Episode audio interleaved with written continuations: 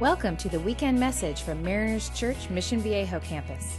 Whether you're listening across the street or across the globe, we hope you'll find encouragement for your daily life through this podcast. Hi, everybody. Grab a Bible. We've got a lot of work to do this morning. We're going to James chapter 1. Good morning. So glad to be with you. I take full responsibility for Ohio State's loss. I did not put my flag out yesterday, and uh, we were undefeated when the flag was out. We, when we were. Uh, and we lost when the flag was in. And so that's on me, guys. Uh, I just want to confess that. James chapter 1. We're in a series.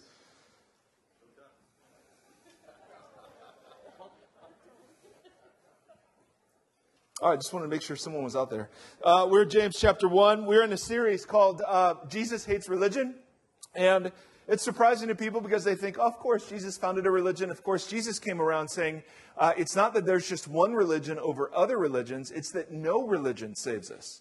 Religion itself, the fundamental human enterprise of trying to make and earn and deserve our way to God, gods, or whatever, fundamentally is flawed simply because of the reality of evil in our hearts. And so Jesus comes and he's undermining our confidence in anything else but Him. But there's one place in the scriptures where religion, and by religion we, we mean a system of rules or regulations. Normally in the Bible that is a huge negative, but there's one place where it's referred to positively, and that's James chapter 1. We want to look at that this morning. Verse 26 of James 1. If anyone considers himself religious and yet does not keep a tight rein on his tongue. He deceives himself, and his religion is worthless. Ouch. Religion that God our Father accepts as pure and faultless is this to look after orphans and widows in their distress, and to keep oneself from being polluted by the world. There is this impulse that uh, James picks up on, but it is all throughout the scripture that love in action is actually what God is interested in. Faith in action. James goes on later on in the chapter to say, listen, you can say you have faith, but if it doesn't result in anything, that faith is dead. And the primary direction that religion should take, if it's good, pure and faultless, it's towards the poor and the needy. Go, if you would, uh, to the book of Leviticus. We're going to take a tour of the law, the prophets, and the gospels, and we'll come back to the book of James shortly. Leviticus, we were all there this morning. Genesis, Exodus, Leviticus. Let's go to chapter 19. Because there's, the, there's this thing that we see all throughout the scriptures where God has this bias towards the poor, the needy, the widow, the orphan, the foreigner. And it plays itself out all over the place. There, there were huge and, and powerful commands given in the Old Testament about how the nation of Israel was to take care of the poor and the needy around them. One of those was called the law of gleaning, and it's in Leviticus 19, verse 9. When you reap the harvest of your land, do not reap to the edges of your field. All right, so literally, if your field was a square, you would leave the outside as you were harvesting, you'd leave the outside there. And the scriptures say, Do not go over your vineyard a second time or pick up the grapes that have fallen. Leave them for who? The poor and the alien. I am the Lord your God. So you've been harvesting uh, or you've been planting, you've been working the land. It's your land, your income, your livelihood. And when you harvest, make sure you leave extra on the edge for people who didn't do the work so that they could come without any payment and glean from what's left over. If you drop some grapes as you're harvesting, don't, don't go back and pick them up. So, this was a law that God gave his people to provide for the poor and the needy around them. Now, you can imagine, I, I mean, I would have this. The question I would have is, how big an edge do I have to leave? Right? That's question number one. And question number two is why? They, the people that are going to eat, it's my work, it's my crop, it's my planting and praying and working for this stuff. And I just give it away. And so God in other places give a ration, gives a rationale for this sort of thing. Go, if you would, to the book of Deuteronomy. So turn right two books, Numbers and Deuteronomy. Go to chapter 10. God gets a little specific about why he asked them to do these sorts of things. Deuteronomy chapter 10. And we'll start verse 14. We have 12 different passages to hit this morning, so stretch out your fingers.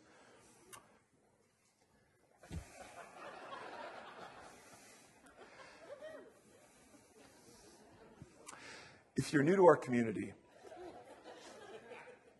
some sort of interaction is fully appropriate because these other people have decided not to play with me.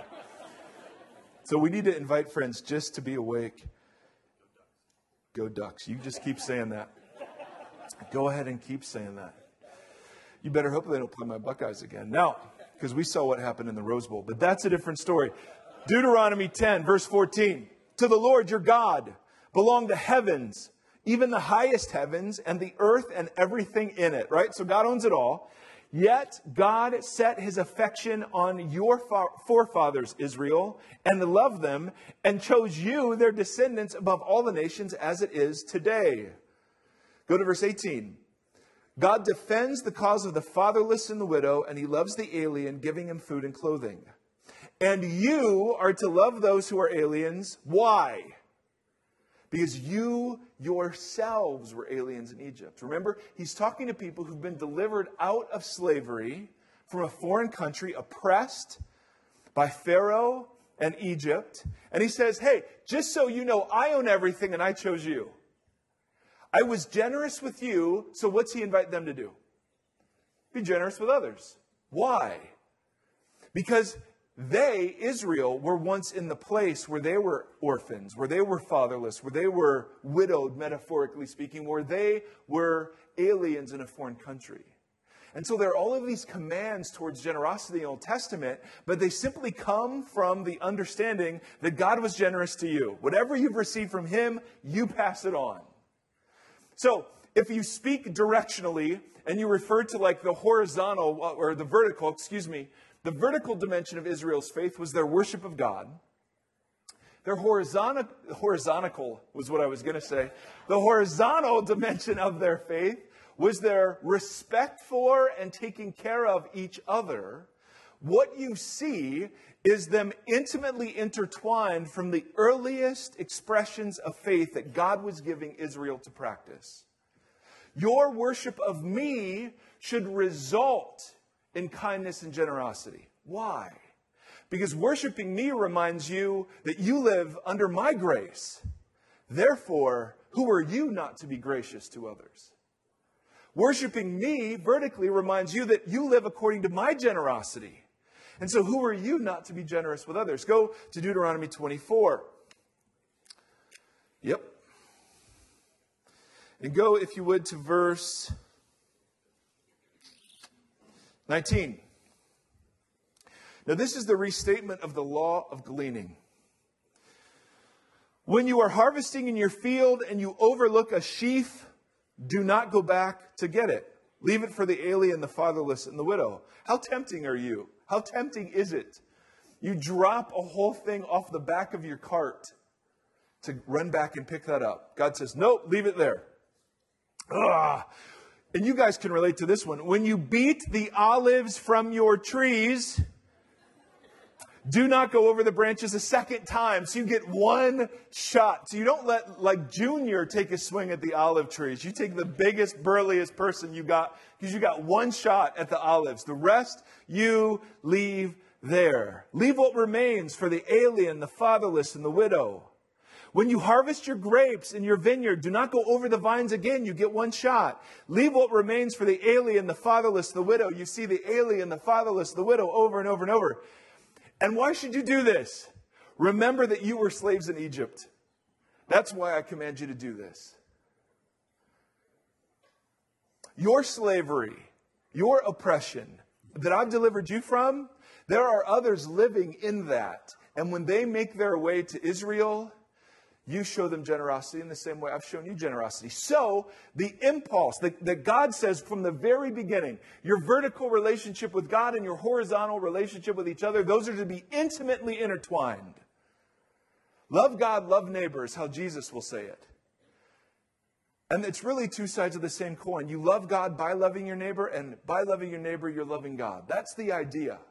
Now, when these two dimensions get separated, God gets kind of angry. Go, if you would, to Isaiah chapter 1. Good morning, latecomers. We're glad that you're here. Traffic was horrible, it was rainy. And can we all admit, sleeping in today was probably the most attractive option, and yet here we are. Jesus is smiling in heaven because you have shown up. Oh. Isaiah chapter 1. Isaiah chapter 1.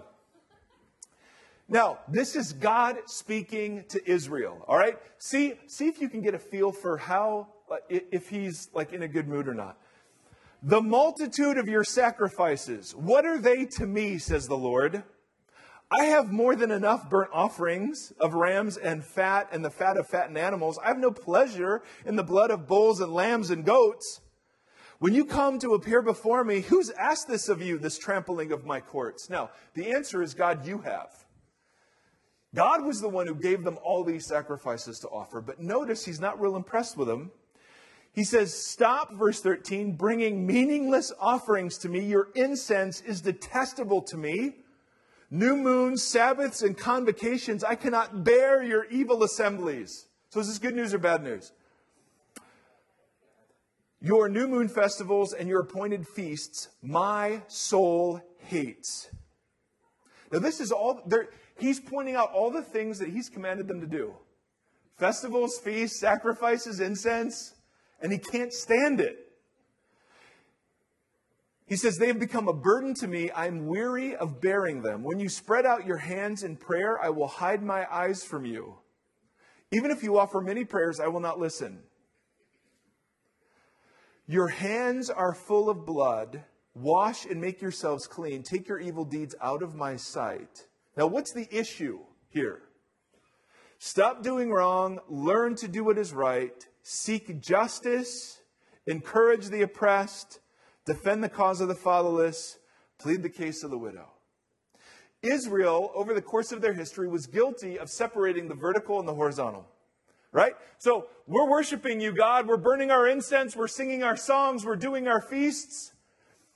Yeah, but God says you've stopped seeking justice. You've stopped seeking uh, the cause of, of justice and mercy for the widow, for the orphan, for the alien. And because of that, I cannot stand your offerings. Go, if you would, to Isaiah 58. It gets worse. Things you don't want to hear from the Lord Almighty. This would be like, I would say, number three on the list. Hey, if you're wondering what the other two are, we'll talk about that later. Now, Isaiah 58. He, God, there were several days when Israel was commanded to fast. And so God is speaking to them and he says, You guys say, Why have we fasted and you have not seen it? Why have we humbled ourselves and you've not noticed? This is the Lord's reply. Yet on the day of your fasting, you do as you please and exploit all your workers. Your fasting ends in quarreling and strife and in striking each other with wicked fists. You cannot fast as you do today and expect your voice to be heard on high. Is this the kind of fast I've chosen? Only one day for a man to humble himself? Is it only for bowing one's head like a reed and for lying on sackcloth and ashes? Is this what you call a fast, a day acceptable to the Lord? And then God flips it and says, This is the kind of fasting I would have you do. Is this not the kind of fasting I've chosen, says God, to loose the chains of injustice, to untie the cords of the yoke, to set the oppressed free, to break every yoke? Is it not to share your food with the hungry, to provide the poor wanderer with shelter? When you see the naked, to clothe him and to not turn away from your own flesh and blood? Then your light will break forth like the dawn. Then you will call and the Lord will answer. Hmm. What verse was that? I'm so sorry. You just spoke, you just spoke to somebody in the middle of a church service. I can't believe it. Isaiah 58, that, I started in verse 5. I jumped around and ended somewhere around 10. Does that help you? But too bad we're not going to stay here. We're going to Amos. So check that out. I was like, he's waving his card at me. I can't believe it. There are actual human beings out there. How is it in the second row? You seem like you're enjoying it, sir. I think you're, a young lady there. She's kind of like, ah, I'm a little too close to this bald guy for my taste. Go to Amos chapter 5. Now, Do you see a theme? You seen a theme? So, God says to Israel, listen, you are to be gracious to the poor, the orphan, the needy, the widow. Why? Because you were those things. And my generosity to you, you don't, generosity is a way of reminding yourself we live at the generosity of God, that we live according to His mercy, His gifts. And so the sense that, I mean, that God just keeps saying, listen, your worship to me should naturally lead you into justice and mercy and compassion for other people. And if it doesn't, is God real happy with it? No. Listen, quit your fasting. Go ahead and shut the doors of the temple. I mean, I could choose from literally 200 different passages where God makes the same point over and over and over. Amos chapter 5, we were all there this morning. Amos chapter 5, verse 21. God speaking. Sample, template, centered text, and centered large box. Oh, that's just on my thing. Okay, nice. That's funny. It says, I have a little TV here. It says sample, template, centered, and centered large box. Awesome. Amos chapter 5, verse 21. God speaking. I hate and I despise your religious feasts. Is Jesus the only one that hates empty religion? Nope. I cannot stand your assemblies. Even though you bring me burnt offerings and grain offerings, I will not accept them. Though you bring choice fellowship offerings, I will have no regard for them. These are the offerings he commanded them to give. And this is this one verse is the verse that freaks me out the most. Away with the noise of your songs. I will not listen to the music of your harps. But let justice roll on like a river, righteousness like a never failing stream. So God's intent was always you love Him by loving others. By loving others, you're loving Him. You can't separate the vertical and the horizontal, right? Your generosity, the God, generosity God's shown us, is to naturally flow into the generosity we're to show each other. So, gleaning is a perfect example of that. Leave some on the edges of your field. If something drops off the back of your cart, leave it there. Why? Because you were slaves. You were orphaned. You were an alien. Therefore, what you've received from me, pass on to others. Now, when that wasn't happening, God wasn't interested in their singing, in their religious words, their religious assemblies, their religious actions. If you separate the vertical from the horizontal, God just simply says, well, just shut off the vertical then. I don't care. I don't want your sacrifices. Your incense isn't interesting to me. Your prayers, I simply won't answer. Away with the noise of your songs. Not interested in your empty religiousness. Go, if you would, to, to the book of Matthew. Now, we've seen Jesus make these same points to the Pharisees. There are these woes, Matthew chapter 23, that Jesus utters, right? We've looked at these. These are W O E woes. These are like an, pronouncements of impending judgment woes. And he's critiquing the empty religiousness of the Pharisee project. But there's one thing he says for them to do. He says, uh, verse 23, we looked at this last week. He says, Woe to you, teachers of the law and Pharisees, you hypocrites, you give a tenth of your spices, right? We talked about that. But you've neglected the what? More important. Thank you, one individual. The more important matters of the law. Now, what are those? Read them. Right. So Jesus says, hey, the tithing of spices, that's fine, but you know, there really are some more important things.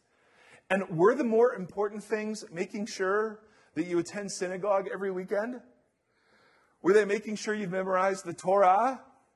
Making sure that, you know, your, your personal piety is all taken care of? No, what were the more important issues?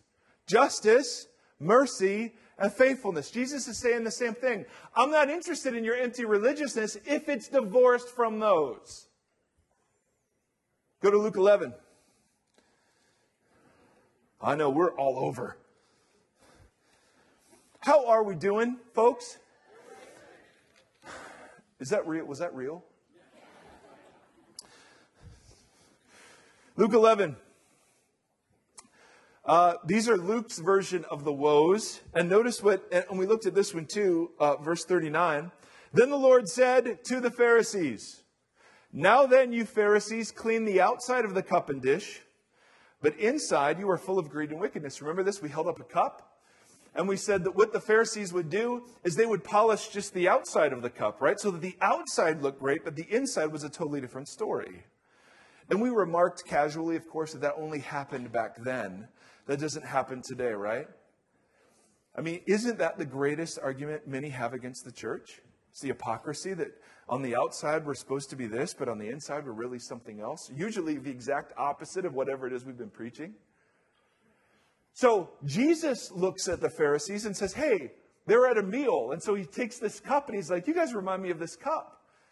The outside of it you spend all the time on, but inside, notice what he says inside, it's full of greed and wickedness. You foolish people, did not, did not the one who made the outside make the inside also? But then he says this so the inside is filthy. He says, But give what is inside the dish to the poor and everything will be clean for you. Isn't that interesting? So he says to them, You look great on the outside, but the inside's full of greed and wickedness. What's your way out of that? Give what you have inside to the poor, and you will be clean. Now, what he's not saying, of course, is that all you have to do is give to the poor and you're set. Because that would just then be another extension of empty religion, right? Right? I mean, you can't buy God off. Like when you put money in the plate or you put money in the boxes, it's not like you're tipping him and God says, Oh my goodness, thank you. Now I will bless. Now I will open the storehouse as a blessing for you just because you gave me $10. I mean, no, that's not how this works. See, the, the, what Jesus is articulating goes right back to the very beginning of the Old Testament.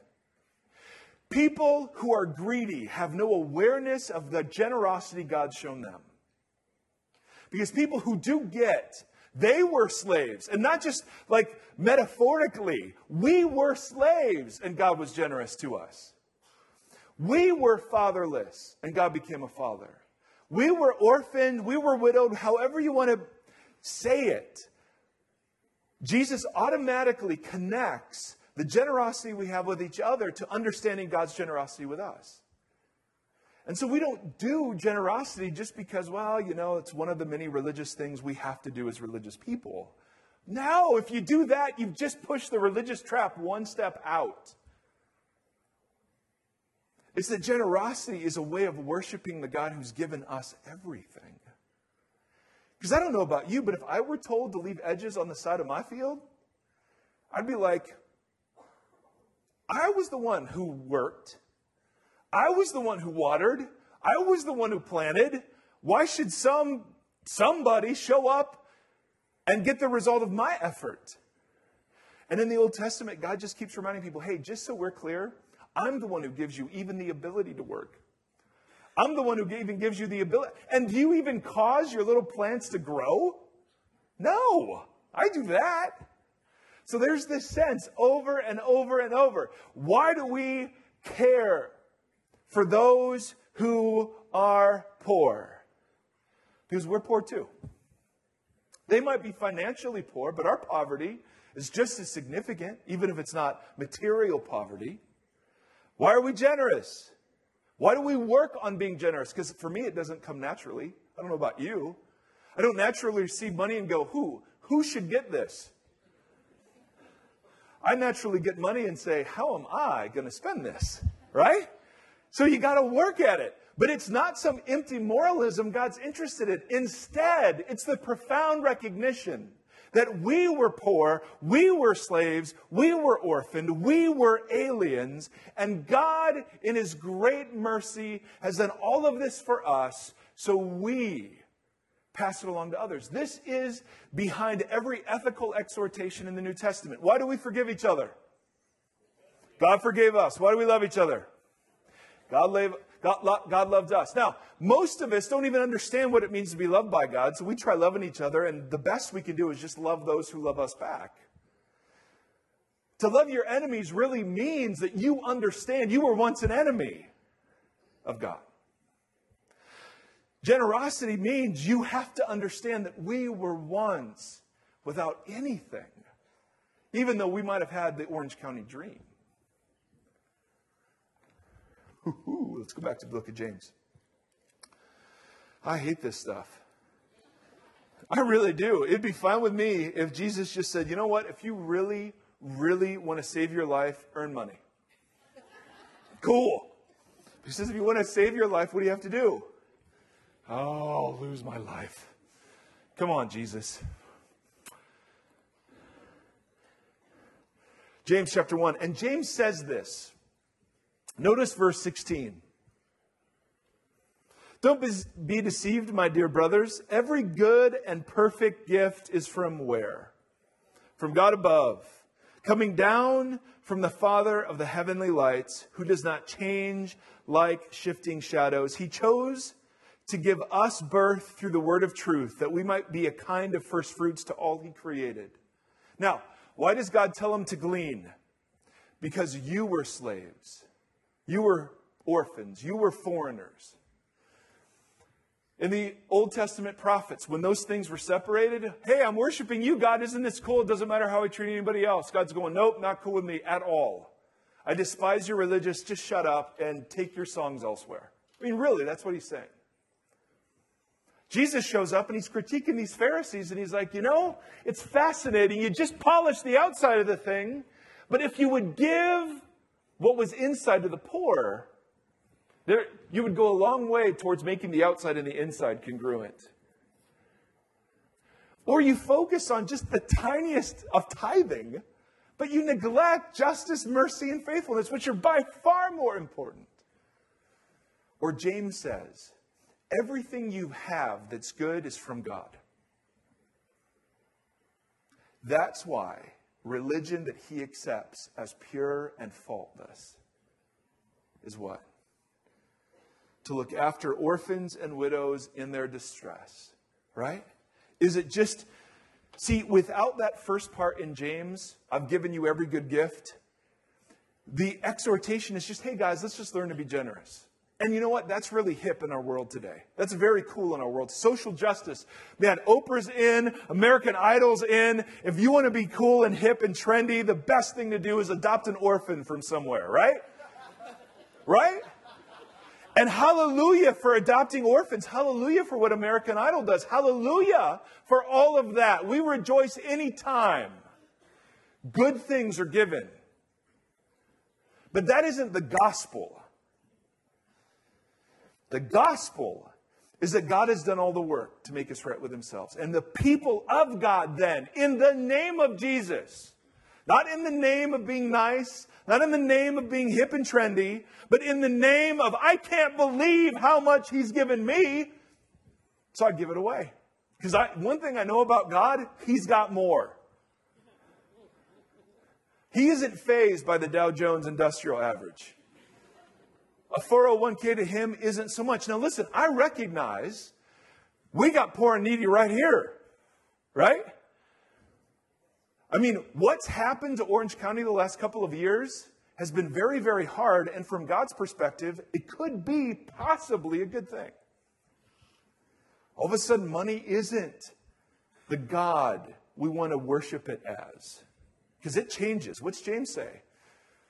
God gives everything and he doesn't change. So, when we say something like, hey, it's Outreach Sunday, you know what I say in my heart? oh boy, I'll have to withstand another pitch to give money to poor people. And I don't have much money myself. So the last thing we want to say is, hey, give your money to the poor, and God will be really happy with you. That's not what the scriptures teach. The scriptures teach, give your money to the poor because you're poor. Give your money to the poor because God's generous with you and He's got plenty. Give your money to the poor because it does something to you. See, I've learned the reason I'm generous isn't for other people. I'm selfish and I want to be free. I'm a slave and I want to be free. And you know where I where my slavery plays out? Plays out money. I was an investment banker when I got out of college. And I made a lot of money. And you know what I learned? It was awesome. and I had this little preacher say, You got to start tithing. And I'm like, No, I don't. I'm under grace. Jesus forgave me. I get to enjoy all of this. And it's a long story.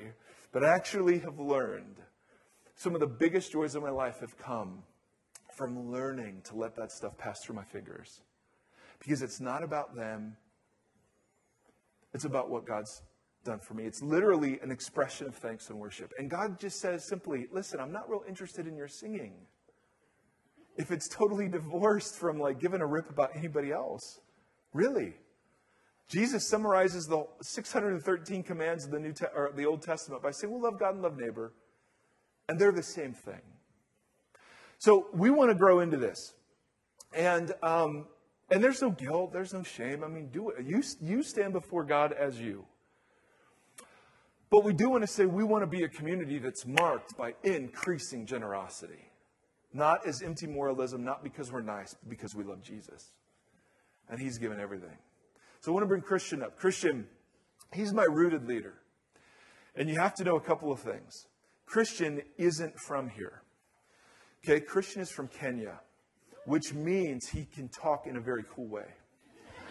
which means that if I'm the whitest man you've ever seen, the kids we would have together would be beautiful. Oh my God. Oh my God. Ah. Help him, Jesus. That's right. All right, so why don't you start talking out of that intro? now, Christian, we wanted Christian to come. Actually, give me that thing. You want this thing? Yeah, All right. easy. The Bible or the stand? The stand. Oh, okay. I'll put the Bible over here then. That's okay. I don't know how they do it in Kenya. Enjoy your Bible. Okay. Well, it's great to be here with you. And um, even before I start, I'd just like to pay, just draw your attention to a video um, that I just wanted to watch and learn a key and important lesson. So here's this video. I was two years into my marriage and still um, had no desire yet to have kids, which would have been fine if it were just me, but um, my husband desperately wanted to have kids. My biggest fear about having children was um, just the control factor. The fact that um, there was bound to be chaos. And there were Hold on a second. be, um, Is there a way to fix that? and a lot less No? Okay. and my image and my job, all those things I, that I feel like I have control over now, um, would be changed. My husband and I went to Haiti in March of this year and just fell in love with the children there. And we were really looking for a way to serve children locally. And our first thought was Safe Families. We had heard about the program and we knew that they keep kids out of the foster care system. Um, families, parents, usually single parents, uh, going through any kind of crisis can place their children with another family for however long they need to.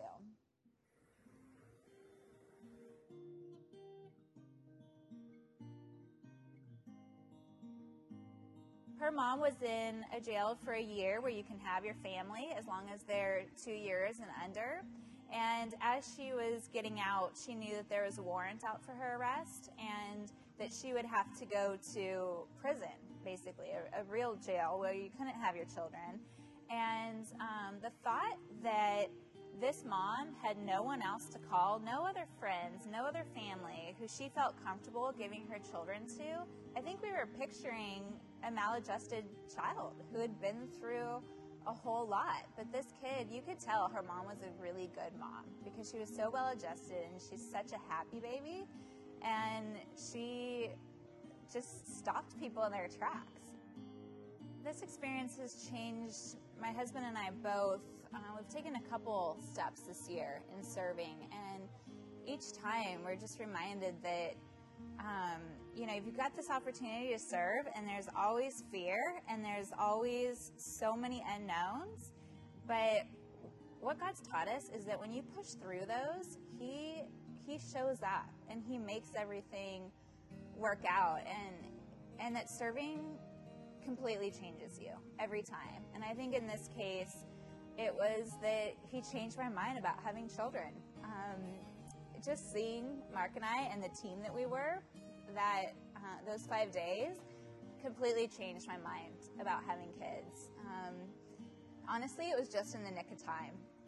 I had been praying the last weekend before, actually, I had been praying um, on my knees that God would change my heart and my mind about having children because um, I just really I wasn't ready, and I wasn't um, under the impression I was going to ever be ready. It's just amazing that a week later we have Michaela in our house, and I'm I'm ready. I'm there.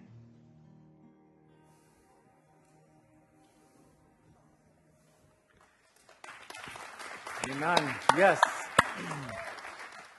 So, Mark and Kelly's story is encouraging and it's hopeful and it's very inspiring, and I'm sure it evokes an emotion in you. But it's a beautiful picture of how they stepped out to serve, and God has gradually worked them to this place where it's become a lifestyle for them, where they're now um, uh, making a difference in Michaela, uh, the little baby, and Michaela's mom, Desiree. Now, this is just one of the many stories that has been the legacy of Mariners Church. A vision that began with $10,000 and a handful of passionate volunteers who just wanted to understand God's heart for the poor. Today, $35 million has been given to serve those in poor and needy. Yes. 50,000, over 50,000 volunteers have served in the last 25 years. This last year, 6,800 people served and were engaged in outreach. Some of you have been a part of this legacy. And today we want to say thank you. We want to appreciate you. We want to thank you for being part of a great legacy. Mm-hmm. We have learned some hard lessons along the way. Um, and, and these things have helped shape and define who we are. And some of the critical lessons that we've learned is like what, um, um, is, is like what Mike was talking about. That it has to be about some three important values. One, it's about relationship. God cares for us, and so we also need to care. But secondly, it's about mutuality or reciprocity, where we're able to learn. When we go out serving, we realize that we, as much in, we are as much in need as those that we are serving. Now, some of you may wonder, how does that work? You know, how, what do I need from the poor? And as we were talking about it, you realize that in my context, where I come from in Kenya, you'll see a sense of joy that is not predicated on circumstances, and there is something to learn there. Then the whole idea of desperate dependence on God. I see people back home who are desperately dependent on God. Their faith is, is, is, is, is um, it cannot be doubted. Now, as we serve, then we also get to learn these spiritual truths, and we realize that we are also broken people. But at the same time, we get to share our gifts and talents that God has given us. And so it's this beautiful picture, not of dependence that is unhealthy, or on the other side of an apathetic independence, but interdependence, where we can be able to rely on each other. Now, one of the things that we're very uh, intentional about, it's about being strategic. It's not just about doing something. It's about doing something that is valuable, something that is life changing, something that will impact the world. Now, we've learned that pure and true religion is taking care of orphans and the widows. Now, these are helpless people, people who are defenseless, people who have no options. I can relate to that firsthand. I was born and raised in Kenya. I didn't grow up with much. I know what it is to be without a meal, I know what it is to be without shoes. And I remember one time when I was really desperate. And this lady from Bakersfield, California, decided to pay for my education.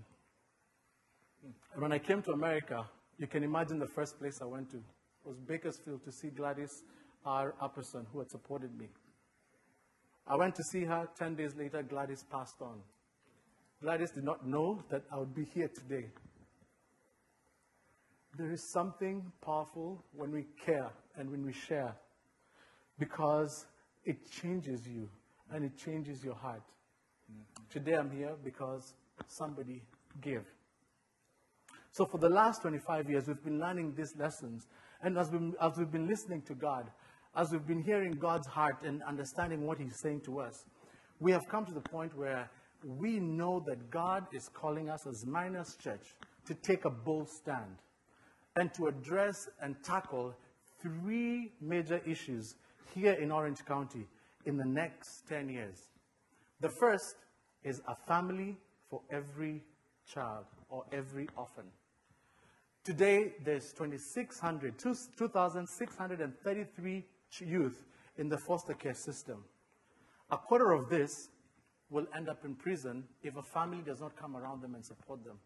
A fifth will end up homeless um, just shortly after turning 18. Now, friends, this is drastic. It's horrendous. But at the same time, it's a gaping opportunity for us to be engaged in. For some of you, God is calling you to adopt. I have a couple of friends of mine who are grappling with this whole idea of adoption. For some of you, you might, you might be called to be mentors and to be able to stand around or uh, uh, give lead Bible studies for these um, youth in the foster care system and teach them about the hope of Christ. For some of you, you could be Mark and Kelly and be a safe family. For others of you, it may mean coming alongside people like Mark and Kelly who've become a safe family. So, where you provide food, where you provide uh, babysitting, where you provide hygiene products and other things.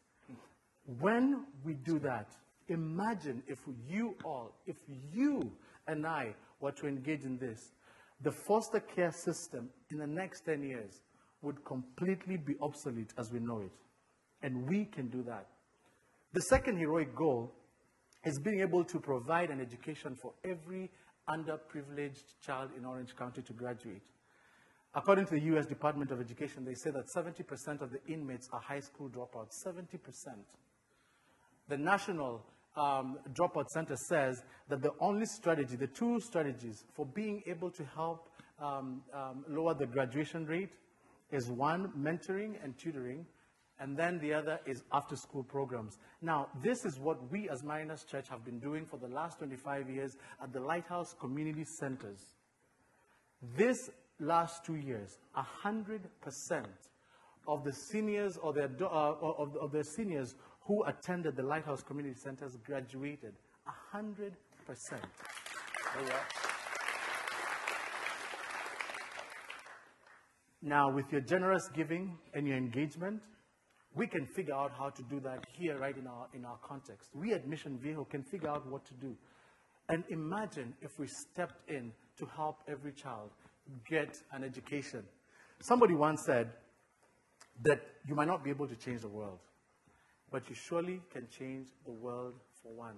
This is what we're being called to. The third goal that we are, we're targeting in the next 10 years is everybody sharing and no one in need.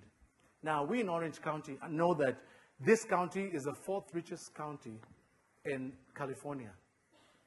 But in this wealthy county, there's one of six people, one of every six people goes hungry because they cannot afford it. One in six. 50% of those are children. Now, think about it. If they cannot afford food, how do you think they afford things like clothes or shoes or hygiene products or other things that basic needs that we take for granted? We are being called to step out and be able to meet the needs and the basic needs of our people right here in Orange County to be able to provide food. That's why today, when you're going out, you will take a food box with you and go fill it up. And as we receive those boxes, we're going to give them to the food banks that are depleted and the people in Orange County that need our help. Friends, when we start doing this, when we start meeting the basic needs of the people in our place, then our hearts are enlarged we get to be like Jesus. And who identified himself with the poor when he said, in Matthew chapter 25, he said, I was hungry and you fed me. I was thirsty and you gave me something to drink. I was naked and you clothed me.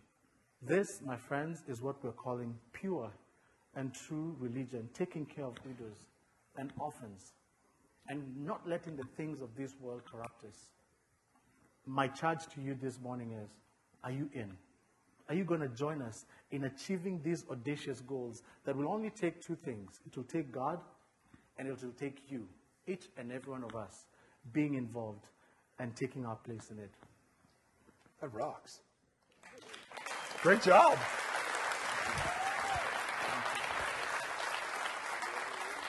Thanks, Christian. All right, so uh, that's kind of the biblical case. That's the very specific case. Take out this if you would. Um, want to let you know a couple of things. We're, uh, we're going to spend some time um, praying all over this, and uh, then we'll take an offering. And the, uh, in the offering, you can take this envelope out and uh, whatever you want to put in here, you can put in there. Or if you don't have anything, if you weren't prepared uh, to do like a real live like offering type thing, uh, you can take this with you and mail it in, but put Mission Viejo on it because the dollars that are given to Mission Viejo, we want to stay uh, geared towards South Orange County. The second thing is you take this card out and you put your, you know, you can put your information. Uh, there are some all church initiatives. If you're interested, a collection of food drive boxes. We have uh, how many? Like 200 food drive boxes? 500 food drive boxes out there. They are literally boxes with a list of items to buy. Those all go straight to food banks. Um, we have uh, gift card Sundays. You can read about that. Medical, dental clinics. Um, if you want to find out about any of that stuff, just check one of those boxes. Or if you want to find out more about these outreach initiatives that Christian said, uh, everyone's sharing and no one in need, a family for every child, every student graduates for Justy and I. The safe family thing is really intriguing to us, so we would like check that and uh, we'll get back in touch with you about more interest. Or if there are other things that we're not doing that you're interested in, and you just are like, hey, I'd really love to find out more about poverty and Mission Viejo, senior citizens medical support, or whatever, or you just want to say, hey, I don't see anything here about reaching yoga instructors for Jesus, and I want to do that, that's, that's fine. Um, you can put that in there. And you can do one of two things. You can put this in the baskets as we go too. John, why don't you come up? Or uh, Tim Keller, who was up here with me earlier, um, and a couple of volunteers will be out in the back, and they will be standing there. And just if you want to talk more about one of these and find out, we're in partnership with several great organizations down here. But again, guys, the point is this this is a cool, hip thing in our culture these days. Yes. This is good to do, absolutely. But fundamentally, for us as followers of Jesus, it's our response to his grace to us. So, would you just take a, a moment, close your eyes, and would you ask uh, where God is speaking to you this morning? Who today, in today's world, yep, we have the poor, the orphan, the widow, the alien. What is it uh, that God would look at you and say, This is what I've given you. What would it be like for you to step out and let that kind of go through your fingers to someone else? Where are you separating the vertical walk with God and the horizontal, like love for each other's? Where is it that God would look at us and say, you know, I'm kind of tired of your singing if it's devoid of justice and mercy and faithfulness? And so, would you just pray and ask Him how uh, you can participate in what He's doing? And then, in just a moment or two, um, fill those things out put, uh, put some things in the envelopes and we'll be around to collect them. Thank you for listening to this podcast from Mariners Church Mission Viejo campus. For more information about Mariners, visit www.marinerschurch.org.